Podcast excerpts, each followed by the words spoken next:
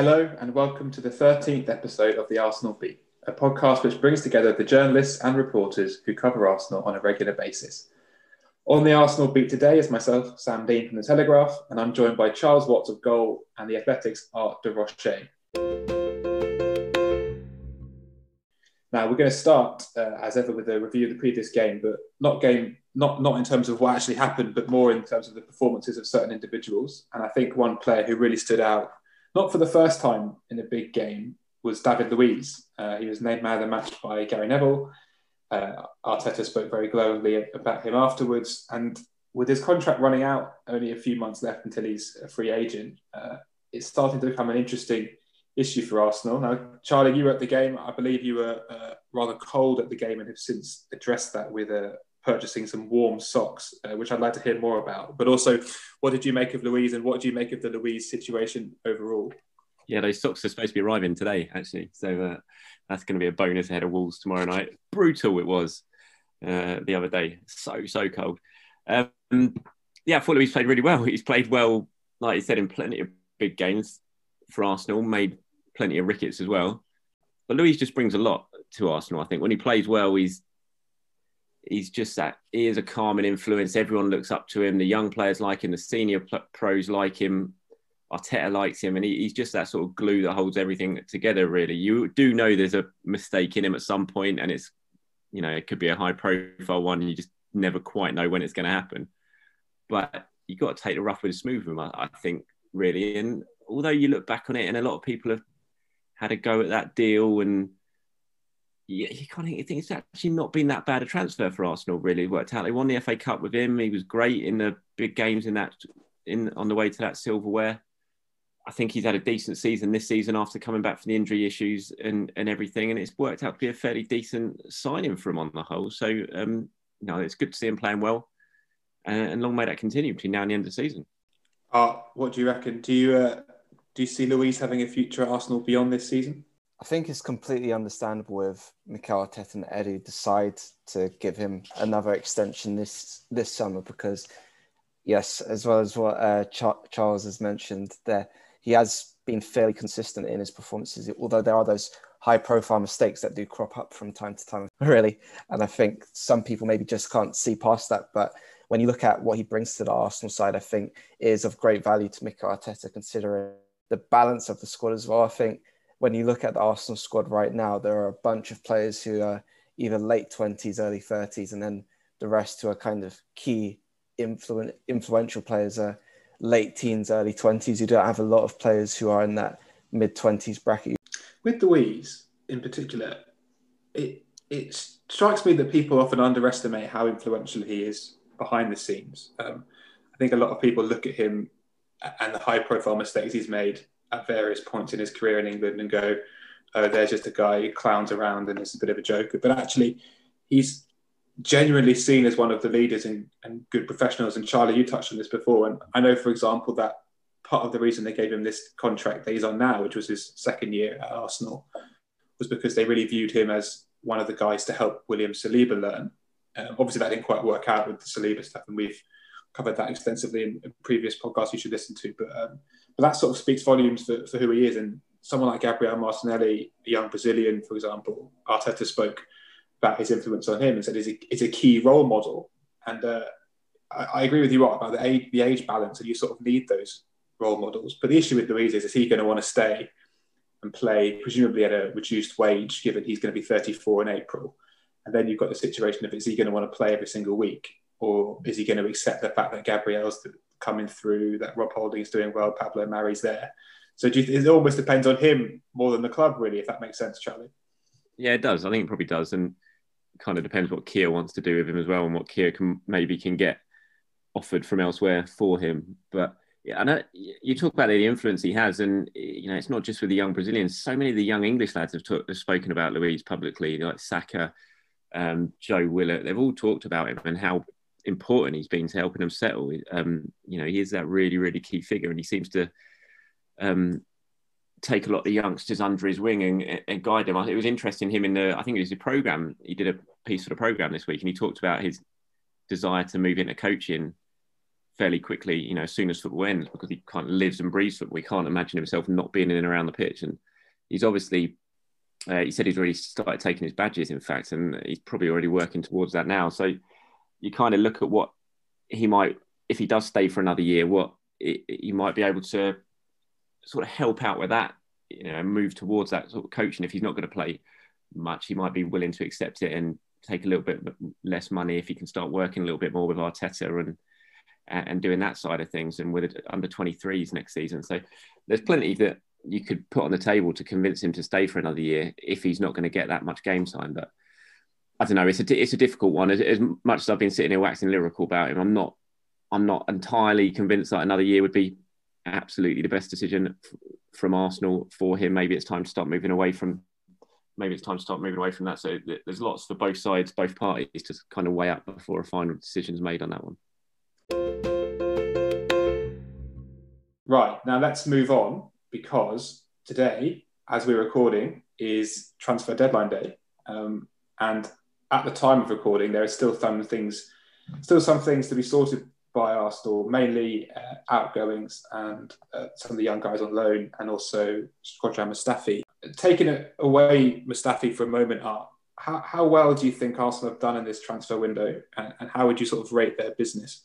If I was going to give it like a, a, a letter grade, I'd say B plus, maybe, in terms of what what going into the window, what they really needed to do was trim the squad, and I think they started to address that before the window even opened with uh, Sead Kolasinac leaving on loan to Schalke, got getting that kind of business done very early, and then also we've seen how, although the Mesut Ozil deal dragged on maybe more than they wanted it to, they they were able to get that over the line. Now we're seeing what's happening with Shkodran Mustafi, and I think that was the big big ask for uh, Arsenal going into January, slimming that squad down to get to a point where Mikel Arteta and the players still at Arsenal are happy and are able to move on in a way where everyone can develop as they, they would need to. Charlie, have you got your own uh, grading system in mind for Arsenal? So yeah, I mean, I think what Art said is absolutely bang on in terms of getting the players out they have, and if they do get this Mustafi over the line to Schalke, um, then that's fantastic. I don't think any of us would have predicted at the start of the window that they got rid of Sokratis, Mustafi, Ozil, and Kolasinac by the end of the month. Um, I mean, that's just a huge weight off the mind of Arsenal, a huge weight off the mind of Mikel Arteta as well in terms of his squad, the makeup of the squad, how happy players are going to be at London Colney between now and the end of the season because having those lot around wasn't going to be doing him or them any favours. So fair play to Edu um, for that. There's been a bit, they've shown a little bit of ruthlessness there, which perhaps Arsenal have been lacking before in some windows with unwanted players that they haven't managed to get off the books They've managed to do that. And you look at the additions they've made so far. They needed a goalkeeper. They needed to make a quick decision and and fix the kind of mess they got themselves into with Runarsson. And they've done that by adding an experienced Mat Ryan. And you know, Odegaard's a very exciting signing if he can settle well and adjust to the Premier League in a short space of time. He can make a big impact between now and the end of the season. You know, you're looking at like Art said, a B plus type thing is uh, is pretty much spot on. I think they'll be all very happy at London Colney. One of the uh, one of the signings this January that sort of flown under the radar somewhat was uh, the addition of promising defender Omar Rekik to the under 23 team. And now I don't think any of us here can claim to know a huge amount about Rekik, but uh, but we've spoken to German-based writer who writes for OneFootball called Lewis Ambrose, who who knows more than most about the uh, the new centre back. I think there was a little bit of surprise. I remember the deadline day back in the summer. There were the rumours sort of came out that Arsenal were just about to sign him. It came a little bit out of the blue uh, in Germany. So it was deadline day. Arsenal were very suddenly about to sign him, and obviously the deal didn't go through in time. So he sort of held on until January. He's highly rated, at least at Hertha. He was. He's not a player that probably has garnered that much attention in Germany, generally speaking, because he's not German. So I think it's natural that when you're a youth player playing in Germany, the the scrutiny or the attention goes on German players. But he's represented, I think, Tunisia and the Netherlands at youth level. I think he plays for the Netherlands now mostly.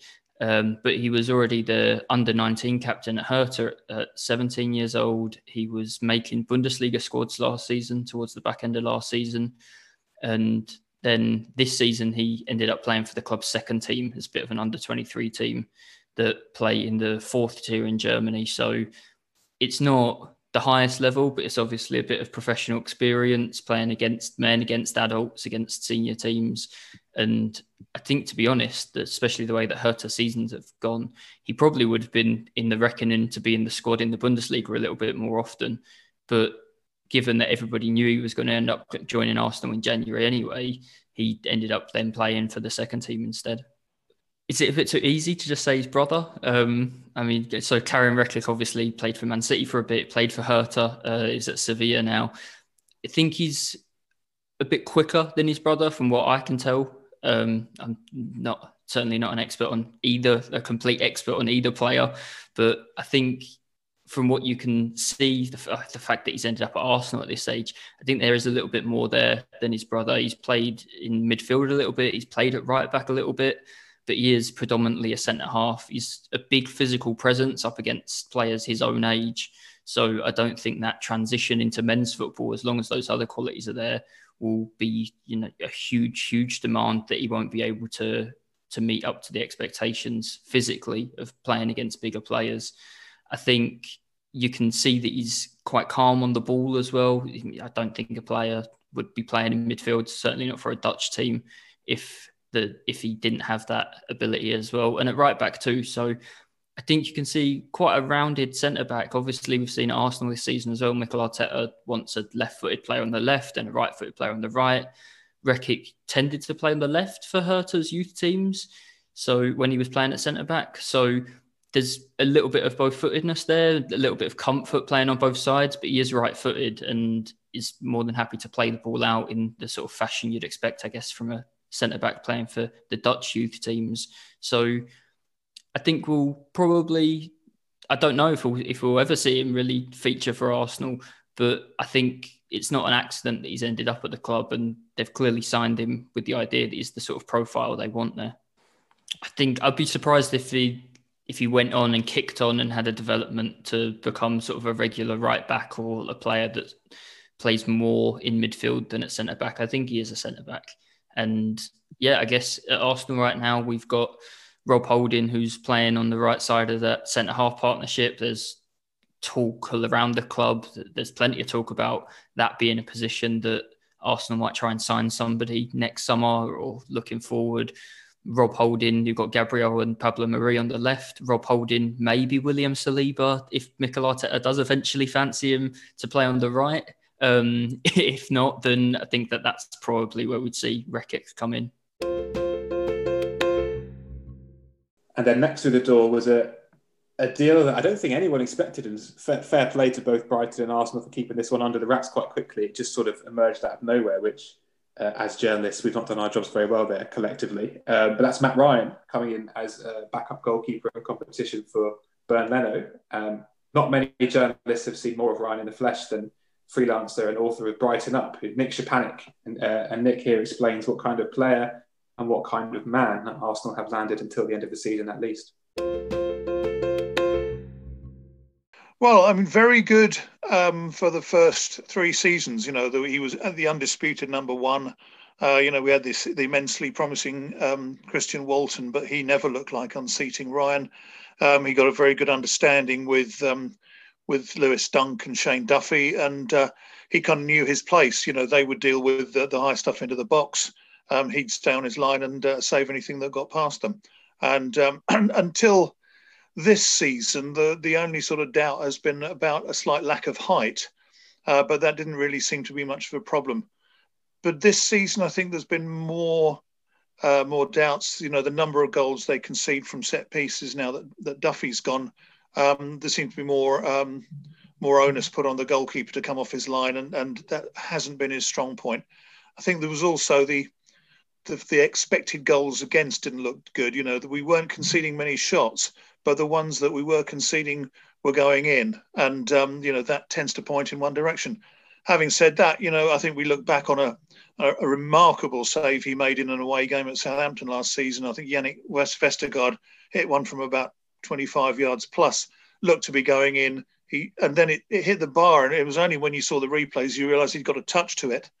Um, you know, and that made the difference between a, a vital away point and, and, a, and a loss.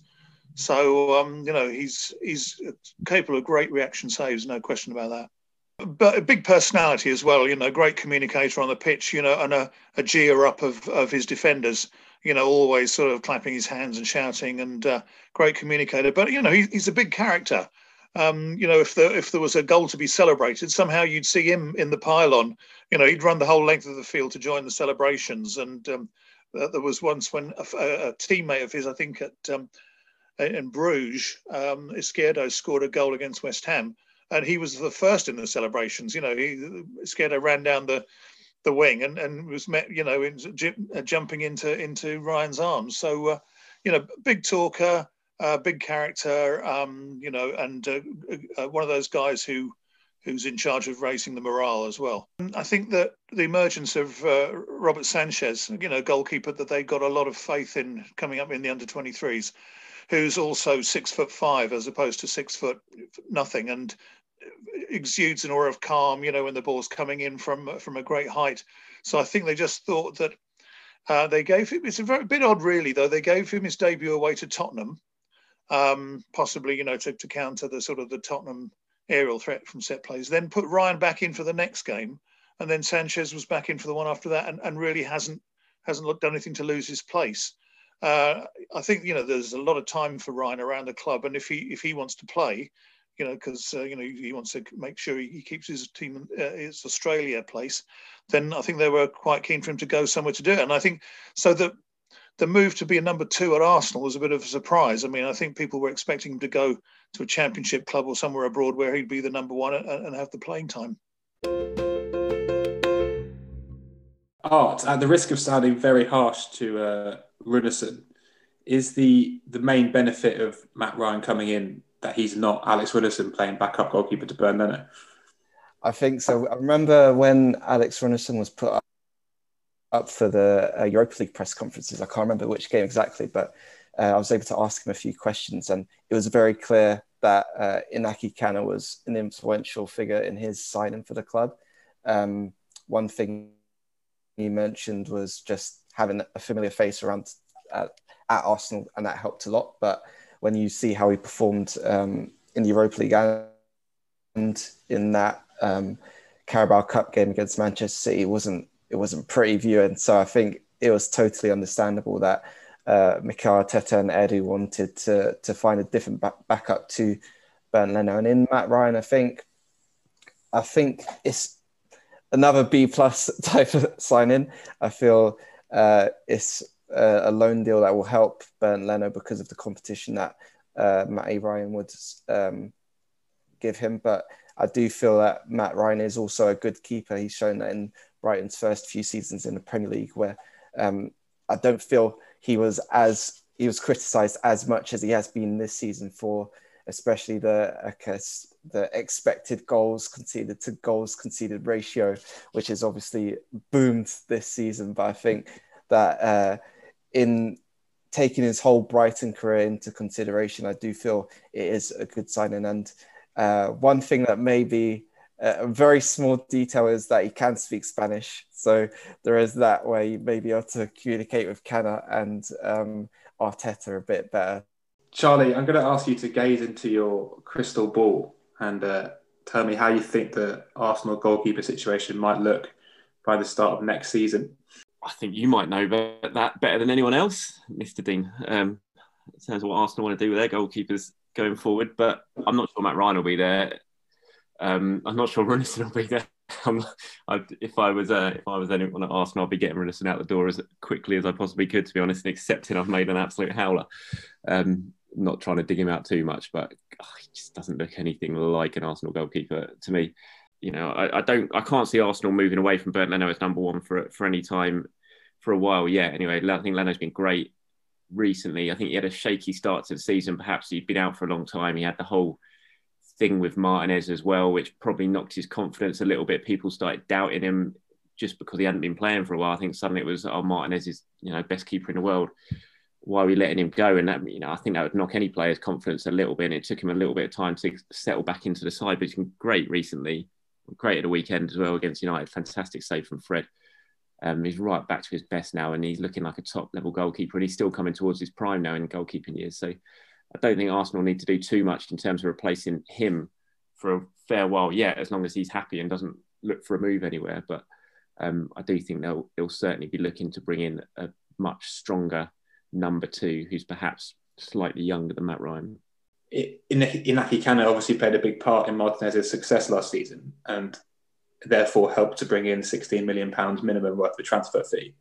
So to allocate around 1 million of that to getting Runarsson in seems pretty low risk and sensible for a guy that Iñaki Caña knew pretty well, as, as Art says. So that, that sort of made sense. The, the issue was that then, they then failed to get Raya and to get a second choice. And it soon became clear, um, also behind closed doors, as far as I've been told, that Runarsson wasn't quite up to the standard. So obviously that made the Ryan thing, the Ryan deal, a, a sort of a, a must do for this January window. So yes, I agree with you guys that that's that's a pretty good deal uh, to get done for six months at least. Um, and then obviously the uh, the most exciting deal, if, if perhaps actually the most exciting deal in the Premier League this month, if not actually around Europe as a whole, given given Odegaard's reputation and where he's coming from in Real Madrid, is obviously Martin Odegaard coming to Arsenal uh, on loan, and that I think I should say, uh, and I want to say, is uh, one that I raised myself on this podcast just three weeks ago, saying that would be a good move for them to do, which partly shows how I didn't know they were planning that, which is bad, uh, but also partly shows that I've clearly got the right idea in my head. But I'll try and claim it as a as, as a as a good thing. Um, and to get more of a sort of lowdown on him, we spoke to AFP journalist and the BBC Spanish football expert Tom Allnutt, who's based in Madrid, about Odegaard and what he could bring to Arsenal. I, think the first, probably the place to start is really probably with, with Zidane himself, because I think everyone, when, he came back, Odegaard last year, um, after his, his loan at, at Real Sociedad, there was a, a big expectation that he could take the form that he that he had at Real Sociedad to Real Madrid, and everyone was very much hoping that this was one of the most exciting players, um, not only in Spain, but I think you know if you go further back, you know for, for a while this is one of the most exciting players in the world, and um, the idea was that suddenly after a few years of, of not delivering on that huge potential at Real Sociedad he had, you know, or at least he was starting to, to show that. Um, and the, the hope was that, that Real Madrid, even though they hadn't been able to sign anyone really because of the pandemic and they were struggling financially, that they're essentially having a new signing by bringing him back. But there was always a feeling, I think, a, a worry really, particularly amongst journalists like us who, who had enjoyed watching Odegaard play last season, that he wouldn't that he wouldn't get the the time and the opportunity perhaps at Real Madrid that, that he needed. And also generally Zidane at the moment isn't favouring the youth players at Real Madrid. And, and that's not just about Odegaard, that's about other players. You know, we've seen Ceballos go to Arsenal, we've seen Reguilon at Spurs, we've seen um, other players who are still at Real Madrid, you know, who are not getting opportunities. And Odegaard has definitely been one of those. Um, so there's a there's a sort of a cultural clash at the moment at the club, which is which is going higher up, where the club wants Zidane to be pushing players like Odegaard through and he, for whatever reason, isn't doing that. To be clear on this, it was it was Odegaard who wanted to move. You know, it was him who was saying, "Okay, I'm not happy mid of the season," which goes back to goes back a bit to what we were saying before about him as him as a personality that he wanted to leave to get more game time. Ozil, of course, when he signed for Arsenal, was was already a kind of a, a superstar, whereas Odegaard is, is very much still a work in progress. Um, but he does have that ability to to find a pass that that that other players don't see. I, I think there, there was a particular moment last se- uh, last season for Real Sociedad when you know, quite early in the season, in fact, when he played this pass against Alaves, I think it was. And it was one of those passes where the next day all the Spanish newspapers sort of had diagrams, you know, up basically sort of trying to find the thread that he passed the ball through throughout five or six different players and it was an incredible through ball and and and it, and it wasn't it wasn't a one off you know i mean he has that ability to to play forward to play quickly to get on the half turn and and turn those um, those sort of periods of, of possession that teams have into something more dangerous. I mean, he reminds me a little bit even of Christian Eriksen a little bit, and also because he, he has a sort of a defensive side to his game, which I think will suit um, modern coaches, you know, you know more than me, but particularly someone like Arteta, who who doesn't necessarily is not going to afford in his team just to have someone who has a free role and doesn't do the other side of the game. I think Odegaard is happy to press. He's happy to to put in his his own shift defensively as well. I think I think the key for him will be will be how much responsibility and how much trust he gets at Arsenal. Um, if he can get rhythm and continuity, and, and, he feels the trust of, of of the coaching staff there, and he gets a good run of games, and I think he could be dangerous. The the the the, the big question mark really is not only can can he adapt to a different league and a different club, which I think sometimes is slightly overrated. You know that that that idea, especially with good players, but also how sharp is he going to be? You know, coming in mid-season. You know, we're talking about a player now who hasn't really played consistently for, for, for six or seven months. Can he go to a club like Arsenal where the intensity is very high, where the demands are very high mid-season, and deliver straight away in what is quite a short period of time? Um, I think will be a challenge. But if he can get the, the rhythm going quickly and, and hit the hit the ground running, and get his confidence up, apart from anything else, then um, then I think Arsenal will have a, a, player that could be very useful to them. The team are, are, not playing particularly well, and there's definitely an idea growing that Zidane may um, this they may make a change in the summer. Whether Zidane instigates that or whether the club do, it might be that that he is no longer the coach next season. If they if they wanted to bring in a sort of a new era of players, and they don't see Zidane as that person to to to do that.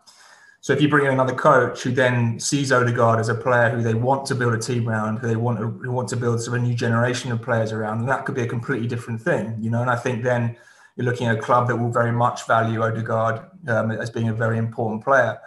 If that doesn't happen, you know, if, the situation is as it is now, then I can very much see Odegaard being on the market for a club like Arsenal, particularly given the context, which at the moment is that the top Spanish clubs like Real Madrid and Barcelona are financially in a lot of trouble. You know, I mean, the other the other day we saw that Barcelona are in over a billion pounds of, of total debt, and, and Real Madrid not far behind. And I think if Arsenal made a good offer, you know, I mean, we're jumping a few steps there. You know, if Odegaard has a has a really good few months, and they think, wow, this is a player who can make a massive difference, and he really and he really uh, makes a big a big impression at Arsenal, and Arsenal is suddenly willing to put up some some some big big offers for him, then I think Real Madrid would be very tempted. You know, it's almost simply because they have to be. Art, he, Odegaard played for about 10 minutes against Man United. Did you see a game changing mercurial talent there who's going to completely transform Arsenal season? Yeah, of course. In, in the 10 minutes he was on the pitch. I'll be serious. Um, but I do feel that when you're looking at the squad that Arsenal have at the minute, uh, that was an area where they really needed to to get an addition, even if it is a short term option on loan. When you see how Emile Smith Rowe transformed the the way they're playing as that number ten, I feel you can't really rely on him for the rest of the season, especially with his injury history. I think that um, getting that creative support was always going to be the case for Arsenal going into January. And Martin Odegaard in particular, I think they've done very well for themselves um, with how um, he did at Real Sociedad in before his knee injuries, and I feel that's where you're really seeing the potential of what could happen. Uh, for the rest of the season, it'll be really interesting to see whether he's able to play alongside Emile Smith. I know that Arteta said he does believe that they can play together, and I think that's where you may really see the best of both worlds because looking at Arsenal over the years, um, especially in the last couple of years, Mesut Ozil's been the only real creator, and that hasn't helped him that much. And when you look at where he was at his best for Arsenal, was when he had creative support like Jack Rams, uh, Jack Wilshere, Aaron Ramsey, uh, Santi Cazorla, and Thomas Rosicky around him, where they can play that quick, incisive one-touch football. And I think that's where Mikel Arteta would probably like to see uh, Emile Smith Rowe and Mark, Martin Odegaard get to where they can play together and bounce off each other well and connect. And hopefully, uh, for him, that would lead to more chances created in games rather than having to rely on Kieran Tierney, for instance. Charlie, do you see uh, Arsenal going back to a, you know, Jack Ramsey, Santi Arteta, Mikel Rosicky kind of midfield? what a player Jack Ramsey was! Absolutely. Such a shame what happened to him in the end. um, but on Odegaard, I, I, I, I'm really looking forward to Odegaard and what he can do between now and the end of the end of the season. I just hope he gets up to speed and it doesn't end up being another Denis Suarez type. I know a lot of people have raised that possibility um, that it could happen, and I hope it doesn't. I hope he gets up to speed, adjusts well, slots into the team, stays injury free, and actually makes a big impact because I, am not sure it's going to end up being a long term thing just because of his situation at, in Madrid. And I, I can't see Zidane seeing out. Well, you might see out the season, but I can't see him starting next season as manager. And then that might lead to Odegaard getting more opportunities at Madrid. So I'm excited to see him because he's such a talent and he did so well at Sociedad. And it'd be great to see him perform like that at Arsenal. And like Art said, you know, those sort of players are just what we've come to expect at Arsenal in that free flowing football, one two touch all behind the forwards. Um, and it's something that's disappeared in recent years. And it'd be great to see it come back. And Smith Rowe certainly added to that the way he plays on the half turn and the way he gets forward and drives his first instincts always to go forward. And um, you get the impression that Odegaard is very, very similar in that. Whether they can play together, I'm not sure because certainly in the four two three one, it's like where how, where do they where does it fit? Odegaard very left footed, could play on the right and cut inside. He, did, he did that at times at Sociedad, but then Saka's made that position his own recently. Pepe's playing pretty well, so you might see it bits and pieces during games, but not large chunks. I imagine he'll be he'll be coming in to compete with Smith Rowe and take the burden off him as, a little bit for number ten. But exciting signing, and like you said, I think when you look around Europe at what's happened this window in a very quiet window, it's certainly one of the standout deals that has been done so far. So that's, that's good news for Arsenal. Time now for our predictor game, Beat the Beat. Now, the Beat lost for the third time in a row last time out as Agent Gons, friend of the pod, Agent Gons, predicted a 3 1 win over Newcastle. So the listeners are right on top and making us all look rather foolish, given that we are supposed to be the Arsenal experts. Now, the fixtures are coming thick and fast at the moment, so we're going to skip ahead of the Wolves game on Tuesday. In our next round, we'll see us predict the outcome, Saturday's trip to Aston Villa, and a reunion with our good friend Emi Martinez. So please do tweet us your predictions. We're at the Arsenal Beat on Twitter and use the hashtag hashtag Beat the Beat. if your prediction is picked to go up against our panel and you win, just like Agent Gons did last time out, you will go into the prize draw at the end of the season. So, can you beat the beat?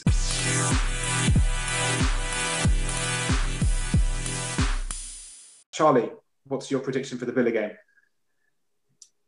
Um, I am going to say I don't I don't see Arsenal winning this one. I have to say, but I don't. I think it's going to be a draw. I'm going for one one. Uh, a one-one draw would be a, a, big step forward after the absolute thrashing that Arsenal received against Villa at the Emirates earlier this season. How do you see this one panning out? I was actually thinking a one-all draw as well. I don't think Arsenal would keep a clean sheet at Villa Park, even though they have gone on a, a very decent run of late in that regard. I do think that um, Villa's attack will be too much for them, at especially at Villa Park. But I don't see them not scoring.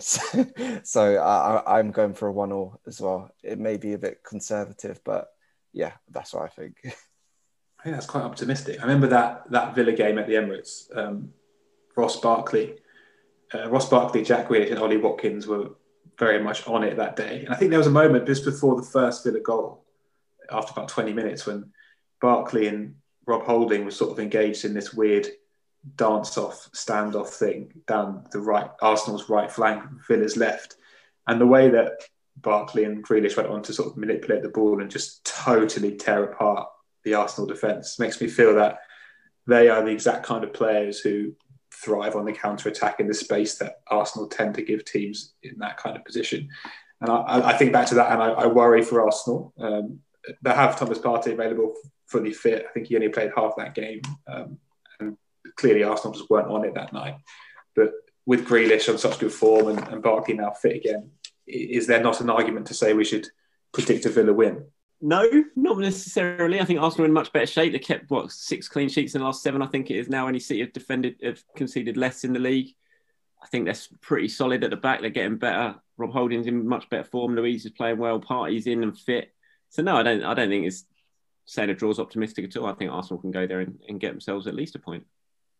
All right, fine. You've you've uh, you've outvoted me two to one. So that makes our official prediction for this weekend's game 1 1. And yes, do tweet us your predictions using the hashtag beat the beat.